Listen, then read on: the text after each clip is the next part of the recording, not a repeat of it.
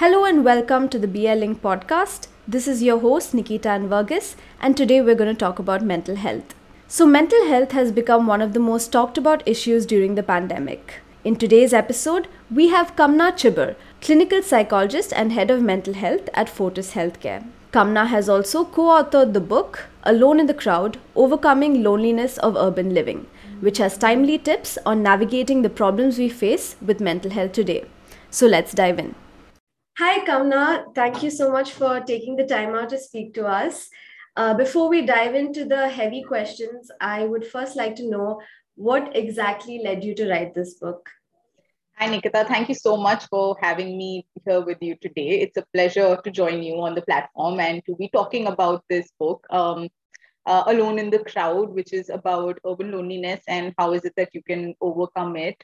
Um, in fact, you know, if we try and uh, if, if, if we try and suss out why was it that we started writing about this book or thinking to write about this book, this actually started way before the pandemic as well. In fact, mm-hmm. um, in the recent years, even prior to the pandemic, there were numerous situations in which young people, in particular, would come to us, uh, you know, in our uh, sessions, in our OPDs, and would talk about the fact that you know they have so many connections, but they don't really feel connected with people.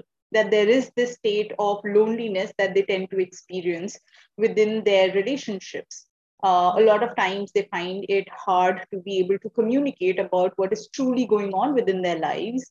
And they also struggle to be able to feel that they would be able to gra- gather the right kind of support in order to cope with the situations that they're having. And this was a narrative this, which was constantly coming towards us. And um, that is when we started talking about you know writing about loneliness and we were discussing this with rupa our publishers and uh, they were very much on board with the idea and at that time the pandemic also came in. And um, of course during that period of time the experience of loneliness just escalated. Individuals who never had any difficulties in taking care of their mental health their well-being uh, were finding themselves also struggling to cope with the ways in which they had to go into their homes and be there and not be able to meet people, not be able to connect with people. Um, for a lot of individuals, suddenly there was this realization that I don't even know my neighbors. And uh, the kind of intense loneliness that you experienced because your primary social network was either in your workplaces or in spaces which you were living far away from, it started highlighting that, you know, maybe loneliness is one significant experience that a much larger segment of the population is having. And so these factors kind of like you know came together for us and uh, resulted in the book. And we have tried to talk about various different aspects of loneliness what it is how it looks like how it manifests what you can do during throughout the book. Yeah 100% uh, i also wanted to know i mean you talked about um, you know how loneliness has grown during the pandemic. I just want to know why do you think this sense of loneliness or alienation has grown for us? What, what are the factors involved? I think a lot of different things uh, ended up happening if you're looking at specifically the pandemic. Uh, one of the primary things that has happened is that mostly for people who are in urban settings, your social network has become more about the workplace because you mm-hmm. spend extensive hours in those workplaces. And uh, for most people, the connectedness happens over there. Uh, a lot of people, in fact, also move cities because of their work and so lose contact with a lot of those friendships, relationships, even family members with, with whom they actually grew up. And uh, as a result, uh, what ends up happening is that you don't necessarily have the kind of support systems around you and which is what got highlighted during the pandemic for a lot of people that they may have built very good relationships say at work uh, through work. Uh, they may have had some good friendships as well but not necessarily in the neighborhoods where they were staying. For a lot of people they did not really know who were their neighbors who were staying behind them on the floor below them on the floor above them. Uh, even when they needed certain basic help they had to figure out how do i connect with those around me. Um, and I think the second aspect was that uh, the kind of emotion that we've had in our life with work uh, and the kind of emotion that has happened even in social media in a way on the gadgets on the platform somewhere there has been a strong shift which has happened from necessarily meeting people in person and picking up the phone and talking to being connecting connecting with them more over say a text message um, or looking at you know okay what is going on with them in their life over say you know facebook or an instagram and you exchange a few messages over there and that's it and that conversation is done and you go back into your life and then during the pandemic you realize that that was not sufficient to lead that kind of a wholesome life because you required a lot more when suddenly you did not have those in-person interactions and everything shifted onto that virtual mode. All your work engagements were online everything needed to be done online. You just found yourself desiring and really desperately wanting to have those one-on-one connections conversations interactions realizing the value that they really hold and the dearth of them around us in our closest spaces. And this was particularly true for people who were probably living alone and far away from their families uh, especially because for them that kind of support system be- became really missing as a result. And uh, I think what also happened additionally was that there were a lot of people who also then moved back, you know, to their hometown. So for other people, there was a dwindling of that social support system in a very strong way. And we thought initially that the lockdown is for a few days. It became a few weeks and it kept increasing. And there was this growing unpredictability around when will it end? Is it going to end? Is there going to be a change? Is this going to be the new normal? And i think that created a lot of anxiety a lot of panic and it was um, increasing these feelings of how am i going to deal with this? And how do i manage this feeling of being alone all the time? And can i really do this on my own? So i think a lot of those questions started coming up because there was this uncertainty and ambiguity around how things will change and when will they change which really created a lot of struggle for people in general Right. Are we, I mean, right now we're talking in the urban context, right? So, according to you, is this an urban phenomenon or do you think it has manifested everywhere? I think broadly, if we were to look at it, loneliness seems to be something which is far more pervasive within urban settings. Uh, if you look at how life is lived within the urban and the rural areas, or metros and even say the smaller cities and townships, you realize that the kind of connectedness and the focus on relationships is very different. Um, if the the nuclear nuclear I'll say that again. The nuclearization of families is something which has become uh, very mo- much more prominent in uh, the metropolitan cities. We have seen that the family systems have kind of shrunk in a way. But when you start going towards the smaller towns, smaller cities, towards the rural areas, you still see a very strong community connect. People come together, people gather together when there is something good, something difficult, which is happening in an individual's life. There are multiple people who are there who will gather together as a community and come in support of each other because they know each other. And there are ties which are going down to generations and those ties have been fostered and nurtured and built up over the years. And in contrast, when you look at the urban areas, a lot of uh, the people who are in urban areas may often be also first generation um, individuals who, who come into those new cities who don't necessarily have those kind of roots or ties within the communities. People have moved cities as well for work, they move countries for work as well. And so you don't have that kind of grounding which is available. The strength of those bonds isn't the same.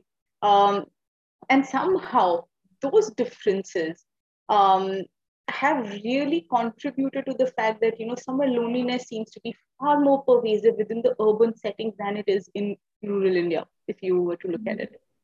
Mm-hmm.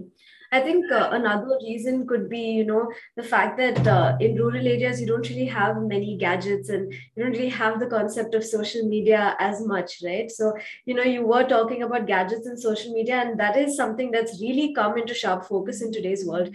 And, you know, we have apps and even marketing campaigns by phone companies that tell us to switch off.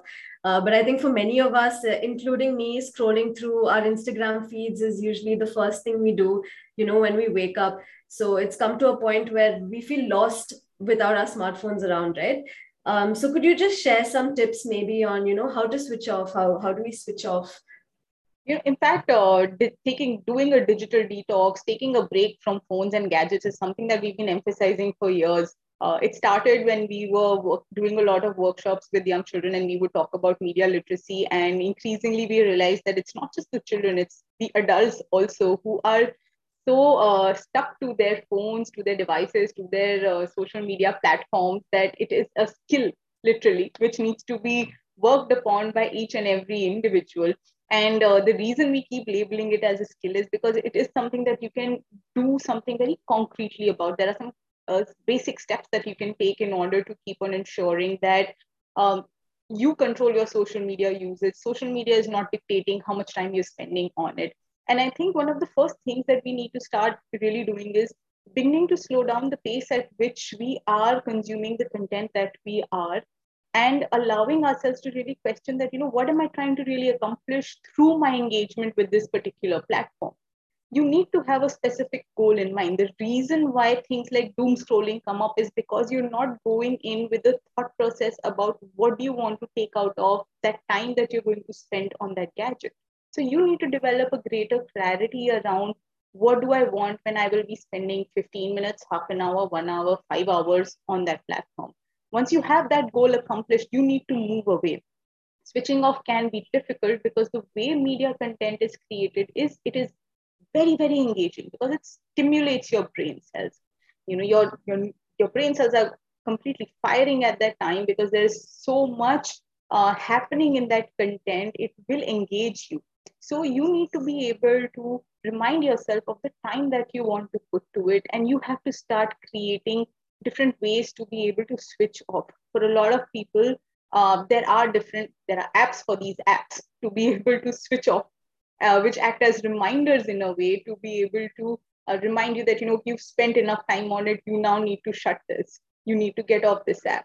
You need to start becoming more informed of how much time are you spending. If you don't even have that information, you will not be able to even remind yourself that I need to switch off because I have already spent so much time on it.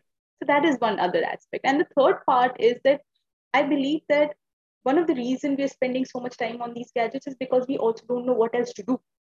Mm-hmm. So you need to start thinking of what is it that could add more value to your life, more meaning to your life, so that you can invest some time in that direction. So if you are not cultivating hobbies, if you're not cultivating your interests, you will struggle to get off the gadgets because you won't do you won't know what to do with your time so it's very crucial that you also take a more mindful approach to figuring out what are the other things that i would like to focus on those areas of interest would then be more attractive to you and you would not even feel the kind of desire to spend extensive time on some of the platforms, you will utilize it for a certain purpose. Once you're done with it, you will shift your attention because you know there is something else attractive which is there for you and you would engage with that. And fourthly, you need to start valuing relationships in real life far more than on the virtual platforms, right? It is important to pick up that phone and give someone a call. It is important to stop using text as ways of communicating as the primary mechanism of communicating as well. It's so important to be able to call up someone and ask them how the day was, what they're doing, what they're looking forward to, instead of just trying to figure it out on the basis of what you see is coming up on the on, on, on their wall or on the pictures that they're sharing, the posts, whatever mechanism on the tweets. Don't use that as a way of informing yourself about what's going on with the individual. Find a way to connect with them more directly, and you'll see that it will also start shaping your relationships in a much better way, helping you even tackle the loneliness in a much better way. Yeah, I think the last point you made really resonated with me because the most uh, conversations I've had with my best friends, they're all like Instagram replies. Like I see their story and, you know, I just reply to their Instagram. And I think, you know, this is something that even I've noticed. Um, and digital detox is, I think that's something that you've mentioned. And that's something that I've done. I've actually gone on a one month long digital detox and it, it felt amazing. It felt really great.